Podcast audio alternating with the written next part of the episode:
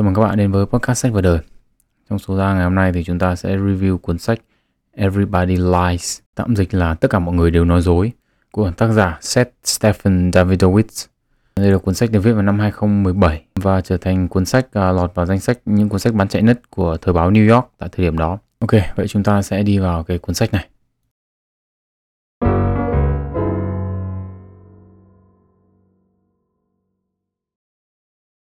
Trước tiên thì muốn hiểu được các cái kiến thức mà tác giả đưa ra thì chúng ta cần phải đến với công cụ mà tác giả chủ yếu sử dụng. Đó là một công cụ của tên là Google Trends.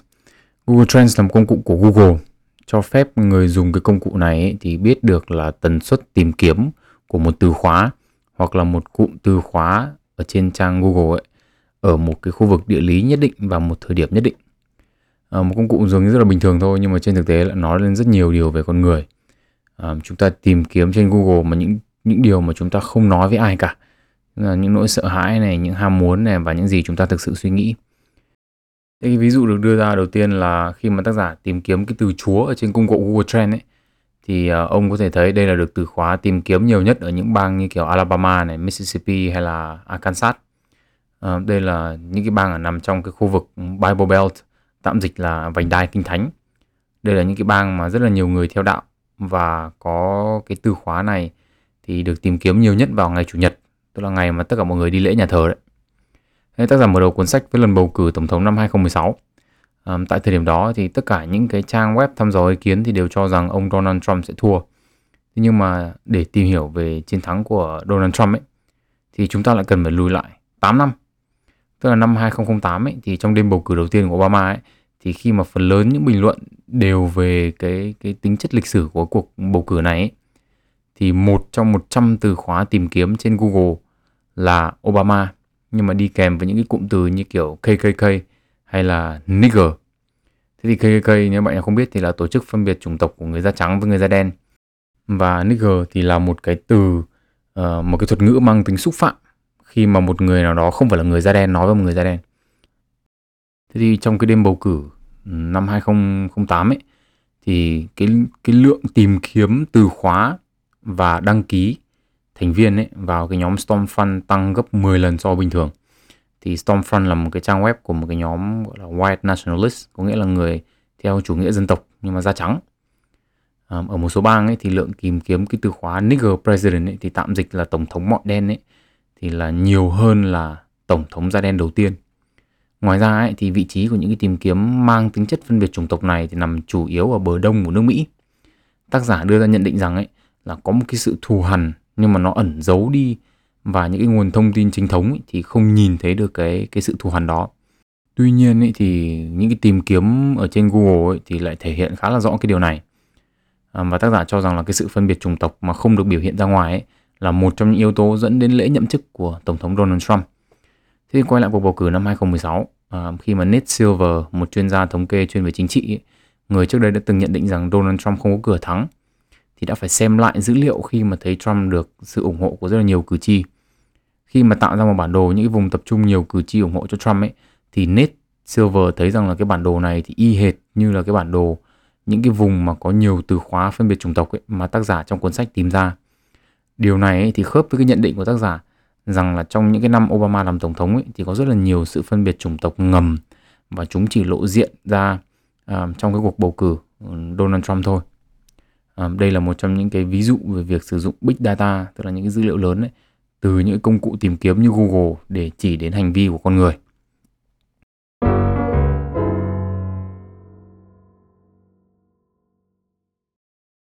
Tiếp theo là quan điểm về khoa học dữ liệu. Thế quan điểm chính ở đây là của tác giả là ai cũng là một nhà khoa học dữ liệu và chúng ta có thể rất hiệu quả ở góc độ cá nhân. Thế nhưng mà khả năng đánh giá môi trường bên ngoài của chúng ta thì không được tốt. Thế câu hỏi đầu tiên là khoa học dữ liệu ở đây là gì đúng không ạ? Thì tác giả cho rằng cốt lõi của khoa học dữ liệu là cái khả năng tìm ra những quy luật và dự đoán cách mà một yếu tố ảnh hưởng lên những yếu tố khác. Thực ra thì đây về cơ bản ai đây là điều mà ai cũng làm. À, ví dụ như đơn giản nhất chúng ta có là ví dụ như chúng ta hay đi bộ thể dục ngoài công viên chẳng hạn. Thì những hôm nào đi sớm thì vắng, hôm nào đi muộn một chút lại thì công viên đông. Đúng không ạ? Thì chúng ta nhận ra một điều là nếu mà chúng ta muốn tránh cái sự đông này, chúng ta muốn tránh người thì chúng ta phải đi sớm.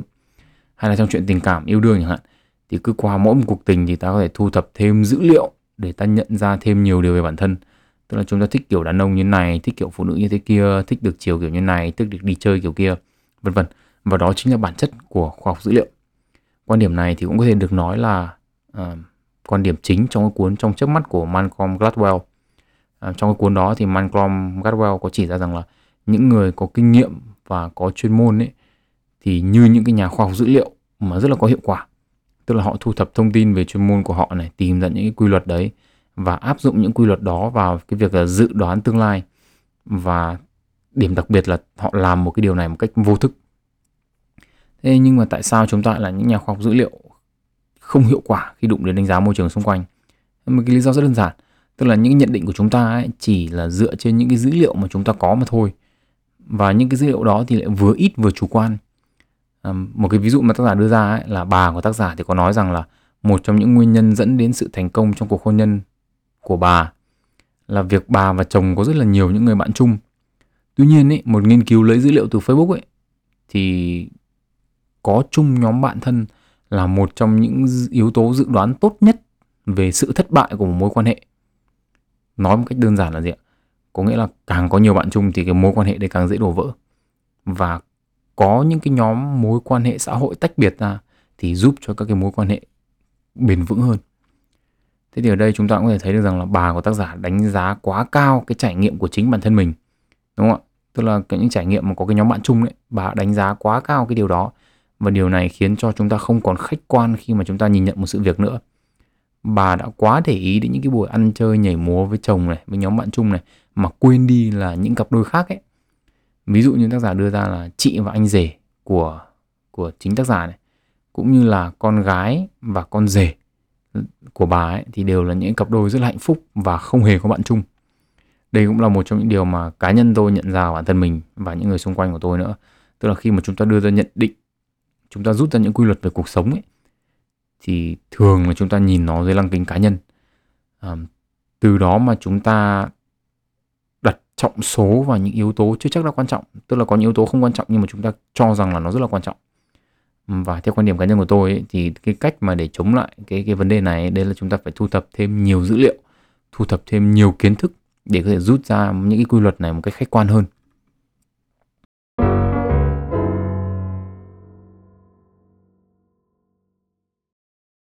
Tiếp theo là chúng ta sẽ nói về quan điểm là thay đổi cách nhìn về dữ liệu. Một ngày thứ sáu nhất định hàng tháng, tất cả nhân viên của Goldman Sachs, một trong những tập đoàn tài chính toàn cầu lớn nhất thế giới, có mặt tại văn phòng lúc 7 giờ sáng. Ngày hôm đó thì sẽ có một thông tin được thông báo mà sẽ có ảnh hưởng rất là lớn đến toàn bộ thị trường chứng khoán. Goldman và tất cả các tập đoàn tài chính khác ấy, thì phải trả đến hàng chục triệu đô nhé cho các loại cáp quang mà có thể giảm giảm thời gian thông tin này di chuyển từ Chicago đến New Jersey 4 mili giây. 4 mili giây ở đây có nghĩa là 0,004 giây đấy. các tập đoàn này thì có các cái thuật toán sẵn sàng để đọc thông tin này và giao dịch ngay lập tức và tất cả đều tính bằng mili giây. Cái thông tin này được nói đến ở đây là cái thông tin là tỷ lệ thất nghiệp hàng tháng của Mỹ. Thế nhưng mà trái ngược lại với cả cái việc là các công ty trả hàng triệu triệu đô chỉ để cái thông tin này đến nhanh hơn một vài mili giây thì Cục Thống kê Lao động ấy, thì lại thu thập thông tin này trong khoảng 3 tuần. Và đến lúc thông tin này nó được đưa ra ấy, thì nó đã lỗi thời mất rồi. Và những cái nỗ lực để giúp cái Cục Thống kê Lao động này thu thập được thông tin này tốt hơn ấy, thì đều không ăn thua. Và câu hỏi đặt ra là thế bây giờ khi không dựa vào chính phủ ấy, thì có cách nào lấy được tỷ lệ thất nghiệp nhanh hơn không? Thế Jeremy Ginsberg, cựu kỹ sư của Google đưa ra một cái giải pháp khả thi. Ginsberg cho rằng ấy là khi bị cúm nhá, thì người ta thường tìm kiếm những cái thứ liên quan đến cái việc cúm đó. Thế thì việc tìm kiếm những từ khóa liên quan đến triệu chứng cúm này hay là đau cơ này có thể cho biết được tốc độ phát tán của bệnh cúm. Một công cụ làm được điều này ấy, là được đưa ra bởi các kỹ sư ở Google có tên là Google Correlate. À, tôi sẽ tạm dịch nó là Google tương quan. Đây là một công cụ có thể chỉ ra được bộ từ khóa tương quan với những cái dữ liệu cần nghiên cứu. Ví dụ như là tỷ số phát tán của bệnh cúm mùa này, tương quan với cái bộ từ khóa như kiểu triệu chứng cúm hay là đau cơ. Vậy thì tỷ lệ thất nghiệp ở đây tương quan đến bộ từ khóa nào? Các bạn có thể cho rằng là những từ khóa liên quan đến việc thất nghiệp ừ, có thể như kiểu là uh, liên quan đến việc tìm việc mới chẳng hạn. Tuy nhiên ý, thì tác giả tìm ra rằng nhá, cái từ khóa mà được tìm kiếm nhiều nhất khi tỷ lệ thất nghiệp cao ấy là tên một trang web phim khiêu dâm và cái từ uh, Spider Solitaire đây là tên một cái trò chơi xếp bài thế thì nghe ấy, thì chúng ta có thể hiểu ngay đúng không ạ tức là thất nghiệp thì rảnh mà rảnh thì ngồi tìm phim đen để xem và tìm các cái trò chơi xếp bài online để chơi đấy, đúng như các cụ người ta bảo đó là rảnh rỗi thì sinh nông nỗi đấy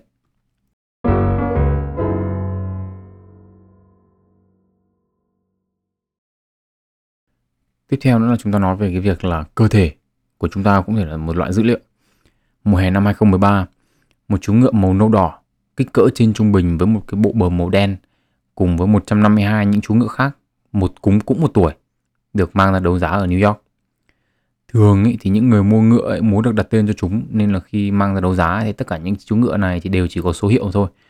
Và cái chú ngựa màu nâu đỏ của chúng ta thì có số hiệu số 85 tất cả những chú ngựa này đều là những chú ngựa đưa để đua à, không có gì khiến cái chú ngựa số 85 này nổi bật cả Gia phả bình thường này bố của nó là một chú ngựa đua hạng top có tên là Pioneer of the Nile um, cổ chân của cái chú ngựa 85 này có một vết xước này. Một số người mua có thể cho rằng đây là bằng chứng của việc bị chấn thương. Và chủ nhân của chú ngựa này có tên là Ahmed Zayat là một ông trùm bia của Ai Cập. Ông này đến New York với mục đích là bán chú ngựa số 85 và mua một vài con ngựa khác. Thế giống như những người khác ấy, thì Zayat thuê một đội chuyên gia để giúp ông chọn ra một cái chú ngựa để mua. Đội chuyên gia này ấy, thì khác với những đội chuyên gia khác là họ đến từ một công ty rất là nhỏ có tên là EQB với người đứng đầu là Jeff Seder, Jeff Seder thì sinh ra ở Philadelphia và ông có một mớ bằng cấp từ Harvard. Nhấn mạnh là một mớ luôn nhé.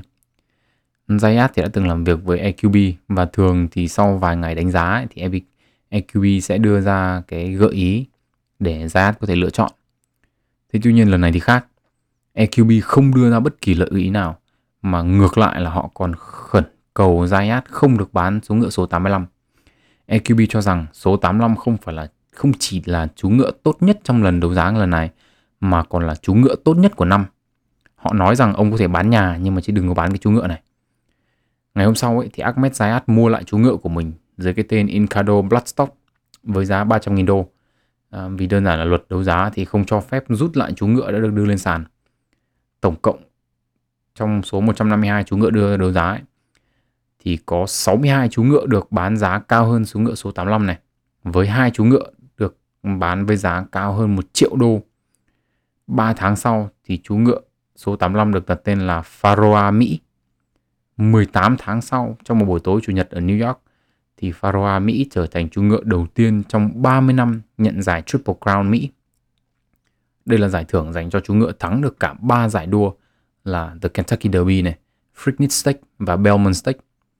À, một cái điều đáng chú ý ở đây là ba ba cái giải đua này không được tổ chức cùng một năm. Có nghĩa là muốn được Triple Crown ấy, thì phải thắng cả ba giải đua này và um, nó, những cái giải đua này thì um, được tổ chức giải rác. Năm nay có cái này, năm kia có cái kia. Thế thì câu hỏi được đặt ra là làm thế nào mà Jeff Setter cùng với cái team từ EQB có thể dự đoán được năng lực của chú ngựa số 85 khi mà không ai dự đoán được bởi vì chẳng ai mua con ngựa này cả đúng không? Chẳng ai đấu giá với nó cả.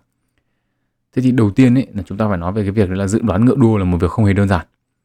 Ở trong cuộc đấu giá Ocala là cuộc đấu giá có uy tín nhất nước Mỹ ấy, thì cứ 1.000 chú ngựa đua nhé thì sẽ có khoảng 5 chú thắng một cuộc đua đáng tiền. 1 phần 3 những chú ngựa thì quá chậm 1 phần 3 sẽ bị chấn thương, chủ yếu là do chân của chúng không thể chịu được cái áp lực quá lớn từ việc chạy hết tốc lực. Hàng năm ấy thì có hàng trăm chú ngựa chết trên đường đua do gãy chân. Cá nhân tôi thì thấy là chỉ từ cái điểm này thôi thì chúng ta có thể suy nghĩ về việc bỏ luôn cái bộ môn đua ngựa thì được rồi. À, 1 phần 3 còn lại ấy, thì nhận ra từ sớm là chúng chẳng có lý do gì để đua cả. Thế nên là chúng cứ dừng khi mà cảm thấy không cần phải chạy. Tức là ví dụ như đang đua chẳng hạn chạy hết tốc lực mấy phút đầu nhá, nhưng mà mấy phút sau thì cảm thấy mỏi rồi, chán rồi. Thế tự chậm lại và không thèm chạy nữa luôn. Muốn cưỡi ngựa, thằng cưỡi ngựa muốn đánh muốn nước gì thì muốn làm nhưng mà nó không thèm chạy luôn. Thế thì uh, với những cái vấn đề như vậy thì để tìm thì cái việc mà tìm ra một cái chú ngựa để sinh lời không hề đơn giản. Trong lịch sử ấy, thì mọi người thường dự đoán sự thành công của ngựa dựa trên cái gia phả. Tức là bố làm gì, mẹ làm gì, ông bà làm gì, như nào anh chị em cô chú làm gì các kiểu con đàn điểu. Tuy nhiên, ấy, 3 phần tư những chú ngựa có gia phả ngon nhất thì đều không thắng một cuộc giải một cái giải đua lớn nào. Setter ấy, thì thay vì đi theo số đông ấy, thì ông sẽ theo đuổi những cái yếu tố khác mà có thể dự đoán năng lực của những chú ngựa này tốt hơn. Những cái yếu tố mà ông đã thử và thất bại thì bao gồm là kích cỡ lỗ mũi này, khối lượng cơ co nhanh, à, fast twitch muscle và khối lượng phân. Tức là cái cái cái cái tư duy ở đây là con ngựa nào mà nó nó xả ra nhiều phân ấy thì nó nhẹ hơn và nó chạy nhanh hơn chẳng hạn như thế. Thế trong một thời gian dài ấy, setter không tìm được yếu tố nào có thể dự đoán khả năng thắng của những chú ngựa cả. Cho đến khoảng 12 năm về trước thì setter đo kích cỡ nội tạng của những chỗ ngựa này bằng máy siêu âm tự chế và ông tìm được ra rằng này là kích cỡ của tim đặc biệt là thâm tâm thất trái là biến số có khả năng dự đoán sự thành công của các chú ngựa quan trọng nhất. Một bộ phận khác là lá lách, tức là những chú ngựa mà có lá lách nhỏ thì không thắng được bất kỳ cái gì cả. Thế thì với chú chú ngựa số 85 ấy, tâm thất của chú nhé là to hơn 99,61% tâm thất của tất cả các chú ngựa mà setter có dữ liệu. Không chỉ thế, tất cả những cái bộ những cái nội tạng khác ấy và cả lá lách của số 85 cũng rất là to. Dữ liệu của setter cho thấy cứ 100.000 chú ngựa mới có một con như con 85. Thậm chí là cứ một triệu con ngựa thì mới có một con như thế. Thế thì cái bài học, uh, một trong những bài học dữ liệu đến từ setter ấy là khi đưa dự đoán ấy thì không cần phải lo lắng quá đến việc tại sao cái mô hình, cái phương trình của bạn nó lại hoạt động tại sao nó lại đưa được dự đoán như thế? Tức là cũng không cần phải biết ừ, là tại sao tại sao cái tâm thất trái với cả cái lá lách của ngựa thì nó lại quan trọng trong cái việc dự đoán sự thành công của ngựa. À, bản thân setter ấy thì cũng nhận định rằng là ông cũng không lý giải được tại sao cái kích cỡ hay cái lá lách nó lại quan trọng trong cái việc đoán dự đoán sự ngựa nó thắng. À, ông nói rằng là có lẽ một ngày nào đó thì một bác sĩ tim mạch ngựa hoặc là vào một nhà huyết học nào đó sẽ lý giải được cái cái tại sao cái cái mô hình dự mô hình này nó lại dự đoán đúng được như thế. Nhưng mà tại thời điểm hiện tại thì việc giải thích không quan trọng bằng việc là có thể dự đoán được chú ngựa nào chiến thắng thông qua hai cái yếu tố đó.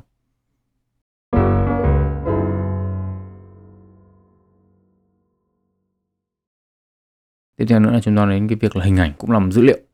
Một nghiên cứu với cái tiêu đề là đo đạc sự phát triển kinh tế từ vũ trụ cho rằng những phương pháp đo đạc GDP hiện hành là không có hiệu quả. À, lý do là do phần nhiều các cái hoạt động kinh tế thì không được ghi chép lại và năng lực của những cơ quan đo đầu ra của nền kinh tế là có giới hạn. À, không được ghi chép lại ở đây thì chúng ta có thể hiểu như trong văn cảnh Việt Nam đấy là chúng ta mua đồ ở chợ cóc, chợ tạm đúng không? Thì, thì những cái những cái giao dịch đó là không được ghi chép lại, không có sổ sách kế toán, không có thuế má gì hết. À, vậy thì ý tưởng của các nhà nghiên cứu là gì? Họ cho rằng có thể đo GDP bằng lượng ánh sáng của những cái đất nước vào buổi tối và thông tin này thì có thể lấy được những bức ảnh chụp bằng vệ tinh của không lực Mỹ ở những cái vệ tinh này thì quay quanh trái đất khoảng 14 lần một ngày. Thế thì câu hỏi là tại sao ánh sáng buổi đêm, buổi tối đấy lại là một cách đo GDP tốt? Thế thì ở những cái nước nghèo ấy thì việc trả tiền điện không hề là đơn giản. Chính vì thế khi mà nền kinh tế đi xuống ấy, thì các hộ gia đình và làng xã họ sẽ giảm cái lượng ánh sáng sử dụng vào ban đêm. À, ví dụ như trong cuộc khủng hoảng kinh tế châu Á năm 1998, lượng đèn đêm giảm mạnh ở, ở Indonesia.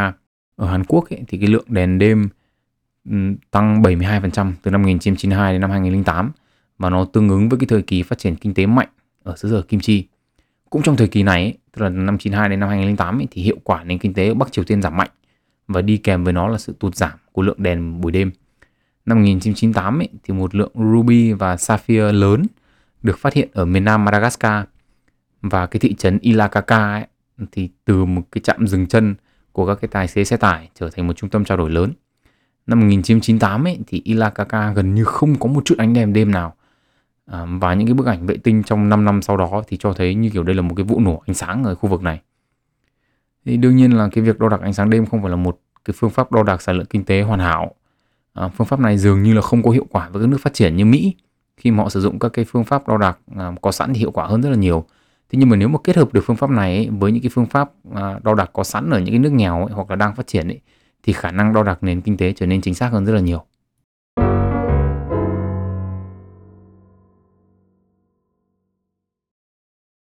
Phần tiếp theo thì có tên là huyết thanh sự thật kỹ thuật số.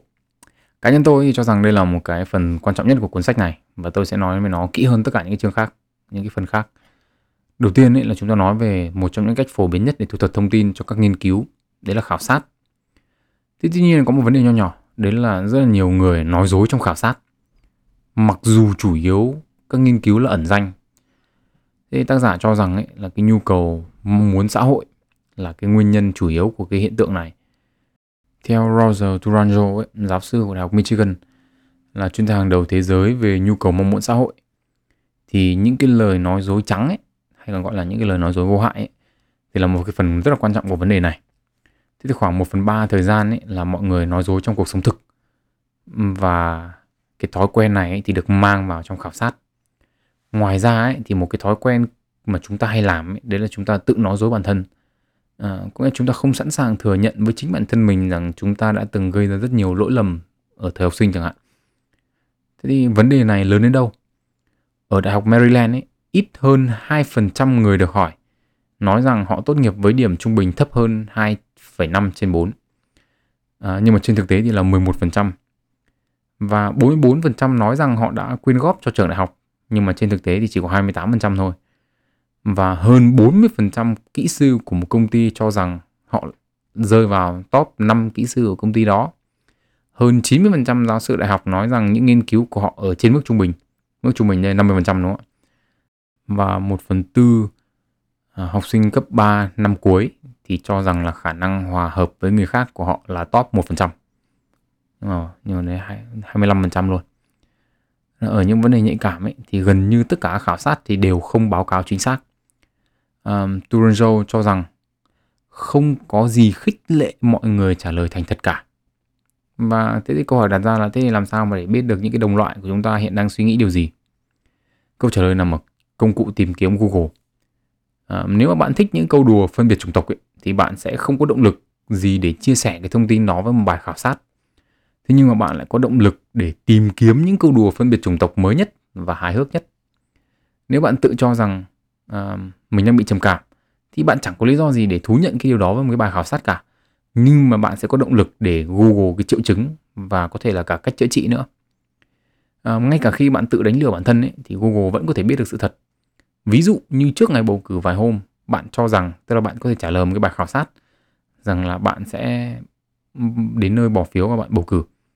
Thế nhưng mà nếu mà bạn không tìm kiếm những thông tin như kiểu là địa điểm bỏ phiếu gần nhất này hay là cách bỏ phiếu này thì những nhà khoa học dữ liệu có thể dự đoán rằng là số lượng người thực bỏ phiếu là sẽ thấp. Nên trên thực tế thì bức tranh mà cái từ khóa tìm kiếm Google đưa ra có thể khác hẳn với thực tế mà chúng ta thấy. Um, xét đến vấn đề nuối tiếc khi lựa chọn có con hay không có con đúng không tức là uh, có con thì nuối tiếc hơn hay là không có con thì nuối tiếc hơn thì có thể nói là gần như lúc nào cái suy nghĩ cũng là không có con thì sẽ nuối tiếc hơn thì điều này thể hiện ra ở cái tìm kiếm Google có nghĩa là mọi người có khả năng hỏi Google là họ có nuối tiếc việc không có con um, cao hơn gấp 7 lần so với việc là họ là liệu họ có nuối tiếc việc có con hay không Tuy nhiên ấy, sau khi đưa ra quyết định thì con số tìm kiếm trên Google lại chỉ ra một cái thực tế ngược lại. Tức là gì ạ? Là những người có trẻ con ấy, nói rằng là họ nuối tiếc quyết định của họ. Và cái điều này ấy thì cao gấp 3,6 lần những người không có trẻ con. Tác giả cho rằng ấy là những cái suy nghĩ kiểu như nuối tiếc về việc đã có con ấy là những cái suy nghĩ mà không thể nói được với ai, không thể chia sẻ được với ai. Chính vì vậy mà họ sẽ Google nó như một cái hành động dường như là vô thức và không có chủ đích. Bản thân chúng ta chúng ta suy nghĩ về cái điều này chúng ta thấy có lý đúng không ạ? Bây giờ làm sao có bố mẹ nào mà dám bảo là tôi là tiếc nuối khi mà có con? Chúng ta không chia sẻ cái điều đó với ai cả. Nhưng mà có thể chúng ta có cái suy nghĩ như thế thật chỉ là khi mà chúng ta đưa, chia sẻ những cái suy nghĩ như thế thì chúng ta sẽ bị người khác, người ta phán xét. Ờ, và vì là một cái loài động vật mang tính xã hội nên là chúng ta không thể làm cái điều đó được.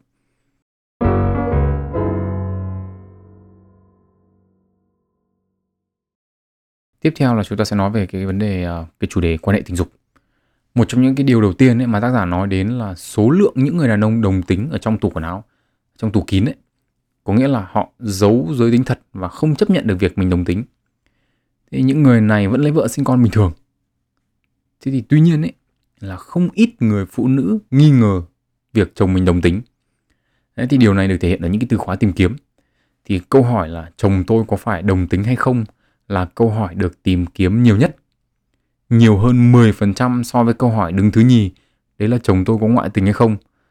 Mà câu hỏi này thì nhiều và cái câu chồng tôi có phải đồng tính không ấy thì nhiều gấp 8 lần so với câu chồng tôi có phải nghiện rượu không? Và nhiều gấp 10 lần câu hỏi chồng tôi có bị trầm cảm không? Một cái điều thú vị nữa mà tác giả tìm ra là cụm từ bài kiểm tra đồng tính, tức là gay test, là cụm từ được tìm kiếm phổ biến nhất trước hoặc sau khi tìm kiếm cụm từ phim sách đồng tính. Với dữ liệu này thì ta có thể hiểu là có nhiều người đàn ông cảm thấy không thoải mái với xu hướng tính dục của bản thân, đúng không ạ? Tức là ví dụ chúng ta xem phim, tức là một người này chúng ta tưởng tượng là chúng ta một người xem phim sách đồng tính xong, họ họ muốn xem là cái điều này có bình thường không và họ kiểm tra họ muốn làm cái bài kiểm tra đồng tính. Và như thế thì họ kiểm tra đồng tính trước rồi họ xem phim sách đồng tính hoặc họ xem sách đồng tính trước rồi họ làm cái bài kiểm tra đó.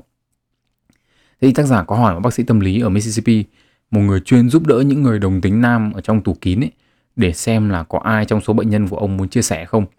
Thế thì một giáo sư 60 tuổi đã nghỉ hưu ấy có vợ hơn 40 năm um, thì quyết định chia sẻ. Thế thì khoảng 10 năm trước khi gặp tác giả ấy thì khi mà bị stress quá nặng thì vị giáo sư này tìm đến ông bác sĩ tâm lý và thừa nhận cái xu hướng tính dục của mình. Ông nói rằng ông luôn biết mình bị hấp dẫn bởi đàn ông nhưng nghĩ rằng đó là một điều phổ biến mà đàn ông nào cũng giấu.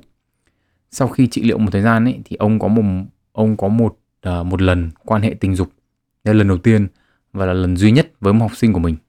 Quan hệ đồng tính đấy. Uh, ờ, đây là một cái trải nghiệm mà bản thân ông gọi nó là tuyệt vời.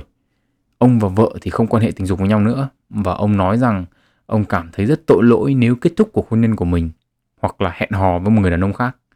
Ông nói rằng ông nuối tiếc gần như tất cả những quyết định lớn trong cuộc đời. À, và tác giả ừ, dừng cái đoạn này ở cái đoạn là đưa ra một cái con số là 5% đàn ông Mỹ là đồng tính và sẽ tiếp tục ở trong tủ kín không biết đến bao giờ. Cái yếu tố về sống thật với bản thân mình này thì chúng ta sẽ quay lại ở phần cuối của podcast này. Thế năm 2007 ấy, thì thủ tướng đương thời của Iran là Mahmoud Ahmadinejad um, đã nói rằng là ở Iran ấy, thì không có người đồng tính như ở Mỹ. Chúng tôi không có hiện tượng này. Tương tự như vậy thì Anatoly Pakhomov, um, thị trưởng của Sochi ở Nga, phát biểu trước thềm cái sự kiện Olympic 2014. Ông nói rằng là chúng tôi không có người đồng tính ở trong thành phố của mình. Thế tuy nhiên những cái hành vi tìm kiếm thì chỉ ra rằng là rất nhiều người ở Sochi và Iran quan tâm đến những cái phim sách đồng tính.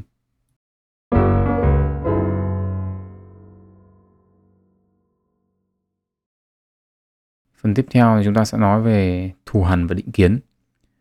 Ở trên Google ấy, thì chúng ta có thể nhìn thấy một số người tìm kiếm những câu như là tại sao người da đen lại lỗ mãng như vậy hay là tại sao người Do Thái lại tà ác như vậy. Thế thì một số những cái định kiến được tìm kiếm ở trên mạng này này nổi bật ấy, thì bao gồm là những người Mỹ da đen thì là nhóm duy nhất mà bị cho là lỗ mãng. Um, cụm từ tà ác hay là evil đấy thì được sử dụng cho nhóm người Do Thái, những người theo đạo hồi và những người đồng tính um, và cái cụm từ evil đấy thì không được sử dụng cho nhóm người da đen người châu Á hay người Mexico. Um, và những nhóm những người theo đạo hồi là nhóm duy nhất là bị tìm kiếm trên Google là bị coi như những kẻ khủng bố. Chúng ta ví dụ như cái vụ xả súng ở San Bernardino, California vào ngày 2 tháng 12 năm 2015 Rizwan Farouk và Tafen Malik đến một cái buổi meeting đồng nghiệp của Farouk và mang theo súng lục và súng trường bắn tự động bắn chết 14 người. Thế thì ngay khi mà báo đài đưa tin ấy, thì cái cụm từ được một số lượng lớn người dân Cali tìm kiếm là giết người đạo hồi. Khi mà Tổng thống Obama đọc diễn văn yêu cầu người dân bình tĩnh và phải cứng rắn ấy, và không được kỳ thị đấy, thì số lượng người tìm kiếm cụm từ giết người đạo hồi tăng gấp 3 lần. Tức là đang, ông này ông đang phát biểu thì người ta đi tìm kiếm cái cụm từ giết người đạo hội này tăng gấp 3 lần bình thường. Ở một cái góc độ khác ấy, thì định kiến ở Mỹ còn tồn tại ngay trong gia đình. Ở đây là với con gái cha mẹ thì tìm kiếm câu hỏi này con trai tôi có năng khiếu không? Nhiều gấp 2,5 lần tìm kiếm câu hỏi là con gái tôi có năng khiếu không? Câu hỏi này con gái tôi có thừa cân không? được tìm kiếm nhiều gấp đôi câu hỏi con trai tôi có thừa cân không? Nhưng mà trên thực tế thì ở Mỹ thì con gái có tỷ lệ 9% cao hơn con trai được tham gia vào các chương trình dành cho trẻ có năng khiếu và 28% con gái là thừa cân trong khi đó 35% con trai là thừa cân. Mà tệ hơn nữa là thế này. Phụ huynh ý, thì có tỷ lệ hỏi con gái họ có sinh không nhiều gấp 1,5 lần việc hỏi con trai họ có đẹp trai không. Nhưng mà tỷ lệ hỏi con gái của họ có xấu không thì nhiều gấp 3 lần việc hỏi con trai họ có xấu không. Không rõ là hỏi câu hỏi này lên Google thì nó có ra vấn đề gì không. Thế nhưng mà đấy chúng ta có thể thấy rằng là chúng ta cứ cho rằng là những ở những đất nước văn minh như kiểu Mỹ hay là các cái nước phương Tây ấy, thì họ văn minh hơn họ không có trọng nam khinh nữ. Nhưng mà trên thực tế thì những cái định kiến này là nó nằm ở nó nằm ở tất cả những cái gia đình của Mỹ mà chúng ta không thể nhìn thấy nó được. Mà chúng ta phải nhìn qua cái cái cái việc tìm kiếm của họ. À, đồng thời chúng ta cũng phải nói một cái vấn đề nữa là rất là khó để có thể đưa ra được, có thể thay đổi được cái định kiến này ở trong xã hội đúng không ạ? Chúng ta nói rất nhiều về những cái um, những cái cuộc đấu tranh đòi quyền bình đẳng cho nữ giới đúng không? Nhưng mà ngay ở trong gia đình, tức là ngay ở trong gia đình của Mỹ thôi cũng có rất là nhiều những cái người mà họ họ đã có cái suy nghĩ định kiến với ngay chính con gái của mình rồi. Thì cá nhân tôi cho rằng là chúng ta phải có một cái cách tiếp cận khác về cái vấn đề ờ, đòi bình đẳng cho nữ giới này.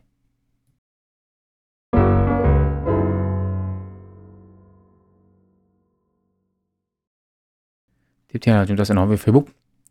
Trái ngược với trên khảo sát ấy, thì ở trên Facebook chúng ta không chỉ không có động lực để nói thật mà chúng ta còn có rất là nhiều động lực để làm cho bản thân mình hoành tráng hơn và xịn sò hơn. Vì cái sự khác biệt lớn nhất ở đây là gì ạ? Tức là khác với cái sự ẩn danh trong khảo sát thì mạng xã hội ai cũng biết ta là ai. Chính vì thế, những cái dữ liệu lấy từ mạng xã hội thường có xu hướng là không chính xác và bị sai lệch.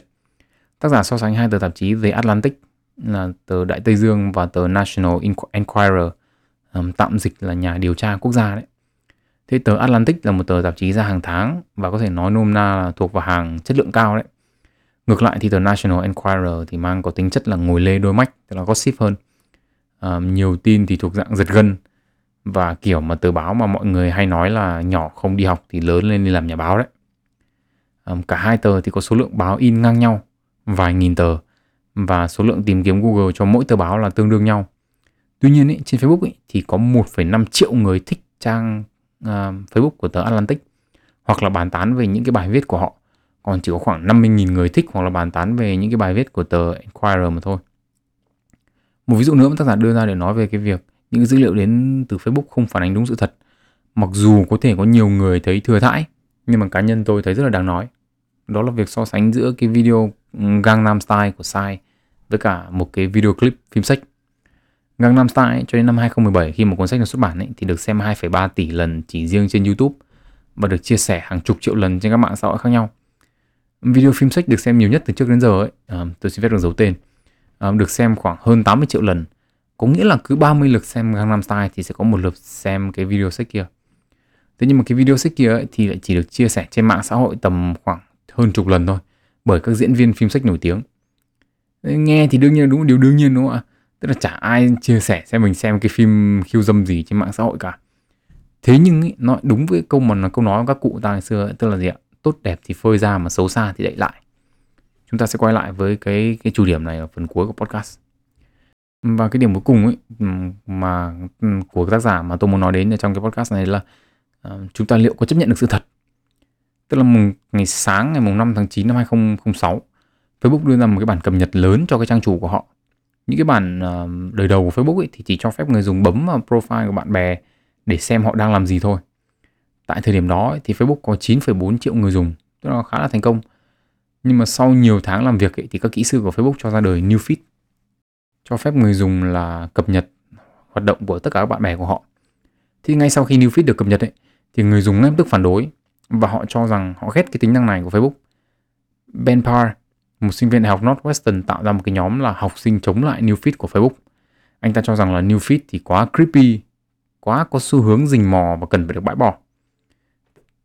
Chỉ trong vài ngày ấy, thì cái nhóm này đã có hơn 700.000 người ủng hộ.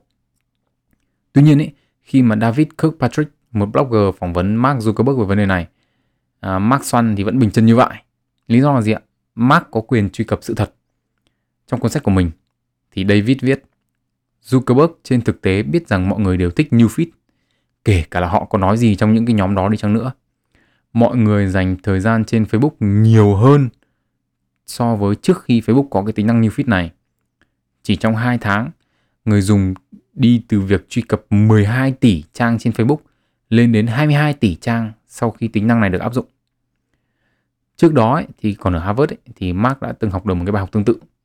Mark đã từng tạo ra một cái trang web có tên là FaceMatch dựa trên một cái trang web có tên là tôi có hot hay không. FaceMatch sẽ đăng ảnh của hai học sinh Harvard và sẽ cho những học sinh khác đánh giá xem là ai đẹp trai hơn và ai xinh gái hơn. Trang web này thì gặp phải sự phẫn nộ rất nhiều người và cái tờ Harvard Crimson ấy cho rằng Zuckerberg phục vụ cái phần đen tối nhất của con người các nhóm học sinh da đen và các nhóm học sinh có nguồn gốc Tây Ban Nha thì cho rằng đây là hành động mà có tính chất phân biệt chủng tộc. Thì tuy nhiên ý, trước khi các quản trị viên Harvard cho ngừng kết nối mạng của Mark Swan ấy, thì chỉ vài giờ sau khi trang web lên sóng đã có khoảng 450 người đã xem trang web này và bầu chọn tổng cộng 22.000 lần với nhiều bức ảnh khác nhau. Bài học mà Mark son học được ấy là mọi người có thể nói rằng họ đang rất cáu giận, có thể cho rằng là một điều gì đó làm mình bực mình, nhưng mà họ vẫn sẽ bấm và xem. Và tác giả thì có làm cái bảng thống kê về những cái sự thật việc thật của cái việc là bỏ qua cái người ta nói. Mọi người nói là mọi người không muốn theo dõi, rình dập bạn bè của mình. Nhưng trên thực tế là không có gì mà mọi người mong muốn hơn trên cái quả đất này là cái việc theo dõi bạn bè của mình và đánh giá họ. Bằng chứng là Mark Zuckerberg, chủ sở hữu của Facebook có trị giá 55,2 tỷ đô. Đây là số liệu năm 2017 đấy. Mọi người nói rằng họ không muốn mua những sản phẩm đến từ những cái công xưởng mà bóc lột người lao động. Nhưng mà trên thực tế là họ sẽ mua những cái sản phẩm đẹp và vừa túi tiền. Bằng chứng là Phil Knight, đồng sáng lập của Nike, có trị giá 25,4 tỷ đô. Mọi người nói rằng họ không thích đọc về sự trói buộc hay là sự bạo dâm, nhưng mà trên thực tế là họ đọc về BDSM. À, ờ, đây là viết tắt của các thuật ngữ về sự thống trị, dominance, sự quy phục, submission, bạo dâm, sadism và khổ dâm, masochism.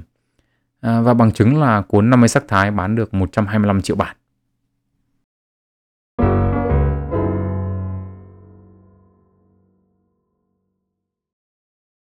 Có hai luận điểm mà tôi muốn nói đến ở phần cuối của cái podcast này. Đầu tiên là chúng ta sẽ nói về Facebook. Có rất là nhiều người xóa Facebook vì cho rằng là nó khiến họ mất tập trung và họ dành quá nhiều thời gian vào Facebook mà không làm được việc khác. Thế nhưng mà đây cũng là cơ hội để chúng ta hỏi ngược lại là tại sao Facebook lại khiến chúng ta mất tập trung? Chúng ta biết một điều rằng Mark Zuckerberg và đồng nghiệp rất là giỏi trong cái việc tìm ra cái mặt tối của con người và lợi dụng nó. Nhưng mà phải, nếu mà phải tự đánh giá bản thân một cách khách quan ấy thì có lẽ là chúng ta cũng phải thừa nhận là chúng ta thích cái điều đó. Chúng ta nói rằng cái việc đánh giá người khác qua vẻ bề ngoài là một điều nông cạn. Nhưng mà chúng ta lên Facebook, chúng ta dình mò theo dõi người khác rồi chúng ta đánh giá họ qua những cái bức ảnh. Chúng ta luôn nói rằng là ai có cuộc sống của người đó. Nhưng mà thay vì sống cuộc sống của mình thì chúng ta lại dành thời gian đi theo dõi cuộc sống của người khác. Chúng ta cứ mở mồm ra là chúng ta nói những cái triết lý như kiểu là muốn trưởng thành thì phải thoát ra khỏi vùng thoải mái của mình. Nhưng mà chúng ta cứ rảnh một cái chúng ta mở Facebook ra, chúng ta lướt Facebook chán chê mê mỏi. Mặc dù chúng ta biết thừa rằng là Facebook được thiết kế để cho chúng ta xem cho chúng ta xem những cái mà nó biết là chúng ta thích. Những người chỉ trích Facebook ấy thì cho rằng là cần phải bỏ cái tính năng này, bỏ tính năng kia. Nhưng cá nhân tôi ấy, thì lại muốn Mark Zuckerberg phát triển nhiều tính năng hơn nữa. Bởi vì cái sự tò mò của tôi thực sự là tôi muốn xem xem là còn những góc tối nào của con người mà có thể mang ra lợi dụng được nữa. Và nếu những ai nghe câu vừa rồi của tôi mà cảm thấy khó chịu hay là cảm thấy nó không hay ấy, thì có lẽ việc đầu tiên mà họ nên làm là tự nhìn lại bản thân một cách khách quan ấy, và chấp nhận rằng mặt tối là một phần tất yếu của con người. Thích hay không thì nó vẫn ở đó. Cá nhân tôi còn thấy trên Facebook có một vấn đề nữa mà nhiều người cũng đã từng nhắc đến. Đấy là việc chúng ta thấy cái sự hào nhoáng trên Facebook của người khác mà chúng ta lấy nó ra để so sánh. Um, tác giả cuốn sách này thì cũng nói về cái việc là trên Facebook chúng ta làm đủ thứ để làm cho bản thân mình thấy hoành tráng hơn, xịn sò hơn đúng không ạ? Nên là khi nhìn vào Facebook của người khác thì chúng ta chỉ nhìn thấy những cái đẹp nhất, chúng ta thấy những cái hay ho nhất mà thôi. À, nhưng mà vấn đề là chúng ta đem như một vài những cái khoảnh khắc đẹp nhất của người khác mà đôi khi những khoảnh khắc đấy là còn được giản dựng, được sắp đặt với mục đích làm đẹp Facebook họ. Rồi chúng ta so sánh với cuộc sống hàng ngày của chúng ta. À, hay thậm chí là Instagram cũng như vậy đúng không ạ? À, bản thân tôi cũng là một người mà có lúc vô thức tôi mang nó ra so sánh. Nhưng rồi tôi cũng tự nhắc bản thân mình là thì sau khi hạ màn chào khán giả ấy thì cuộc sống thực mới bắt đầu. Và tôi cũng hiểu một điều rằng là khi mà Facebook là một cái sàn diễn ấy thì sẽ có rất là nhiều người sống vì cái ánh đèn sân khấu đó. À, và đương nhiên là người thường thì không thể nào mà so sánh với diễn viên trên sân khấu được đúng không ạ? Thế nên là tôi uh, dừng cái sự so sánh của mình lại. Mặc dù đương nhiên tôi cũng phải thú nhận là đấy, tôi đã từng nói là vô thức là tôi vẫn so sánh bản thân mình với người khác. Quan điểm cuối cùng mà tôi muốn nói đến ở đây là chúng ta nên có cái nhìn nhận trung thực về bản thân. À, cuốn sách này thì xoay quanh cái việc là chúng ta cái gì chúng ta thể hiện ra, cái chúng ta nói ra, đôi khi không phải là cái chúng ta suy nghĩ. Chúng ta lên mạng chia sẻ những câu nói rất là đạo lý à, rất là triết học về cuộc sống. Nhưng mà chính bản thân chúng ta cũng chỉ nói chứ chẳng bao giờ làm. Chúng ta có thể lên mạng phê phán việc phân biệt chủng tộc, phân biệt vùng miền. Nhưng mà đến khi mà cái quyền quyết định nằm trong tay của chúng ta thì có lẽ là yếu tố đầu tiên chúng ta nghĩ đến là yếu tố vùng miền, yếu tố chủng tộc. Cũng vì thế mà dân mạng hay có câu là những người nói đạo lý thì thường hay hút ma túy đấy. Và cũng vì thế nên thì tôi cho rằng là chúng ta nên thẳng thắn với bản thân mình uh, những cái điểm mạnh điểm yếu những cái mặt sáng và mặt tối. Đối diện với tất cả mọi thứ một cách trung thực ấy, thì lúc đó chúng ta mới có thể nhìn nhận được những cái khuyết thiếu của bản thân mình. Và nhận thức được điều đó thì tôi cho rằng là lúc đó lý trí mới có cơ hội chen chân vào cuộc sống của chúng ta. Và tôi nghĩ rằng là giống như cái ví dụ của cái ông giáo sư 60 tuổi rồi mà vẫn trốn ở trong cái tủ ấy thì tôi cho rằng là khi mà chúng ta đối diện được với bản thân mình rồi thì lúc đó chúng ta mới chúng ta nhìn nhận được ra những cái điểm mà chúng ta khác biệt đôi khi nó cũng chẳng phải là yếu điểm đâu nó chỉ là khác biệt so với cái, cái xã hội ban bình thường thôi. Thì chúng ta mới có thể bắt đầu đi tìm được cái hạnh phúc cho riêng mình. Bởi vì uh, đúng như tôi đã nói rất nhiều lần đấy là cái hạnh phúc của ai ấy, thì nó chỉ nằm trong đầu người đấy thôi. Và chẳng ai trên thế giới này có thể biết hạnh phúc của mình như nào cả. Thế nên là tốt nhất là hạnh phúc của mình thì mình tự đi tìm kiếm. Bởi vì thứ nhất là chẳng ai tìm kiếm hộ nhưng mà cũng chẳng ai biết được cái hạnh phúc của mình nó sẽ là như nào cả hình thù nó ra sao cả. Bởi vì nó chỉ nằm trong đầu của chúng ta thôi đúng không ạ? Thế nên là khi mà chúng ta nhìn nhận được bản thân một cái khách quan rồi chúng ta biết được chúng ta là người như nào à, khuyết thiếu ở đâu tròn trịa ở đâu thì chúng ta nên sử dụng kiến thức đó và chúng ta đi tìm thành thật với bản thân mình để có thể đi tìm được hạnh phúc cho riêng mình. Tôi cũng phải nói thật tôi cũng phải thú nhận là tôi đã có lúc đưa ra những quyết định mà tôi hối tiếc. Mặc dù ở bên ngoài ấy, thì với xã hội thì mọi người sẽ thấy tôi rất là bình thường. Nhưng mà trong gần như là trong suốt một năm trời ấy, thì tôi như kiểu bị ám ảnh đến mức mà ám ảnh về cái quyết định của mình ấy đến mức mà gần như là đêm nào tôi cũng chằn chọc mãi tôi mới ngủ được. À, nhưng mà cũng nhờ thế mà tôi học được một cái bài học. Đấy là để có thể yên tâm với cái giấc ngủ hàng đêm của mình ý, thì điều đầu tiên cần phải làm là phải sống đúng với bản thân mình. Sống một cách trung thực với tất cả những cái điểm mạnh điểm yếu với tất cả những cái khiếm khuyết và tất cả những cái điều lành lặn của mình. À, và nếu những cái gì mà tôi nói ra là bạn có động lực để sống trung thực hơn để nhìn cuộc sống cách khách quan hơn để đối diện với những mặt tối mặt sáng của mình để nhìn vào nó và có được cái định hướng cho riêng mình thì chào mừng các bạn đến với podcast sách và đời Tên tôi là Nguyễn Tiến Đạo. Hy vọng sẽ được gặp lại các bạn ở các số podcast lần sau và chúc các bạn một ngày tốt lành.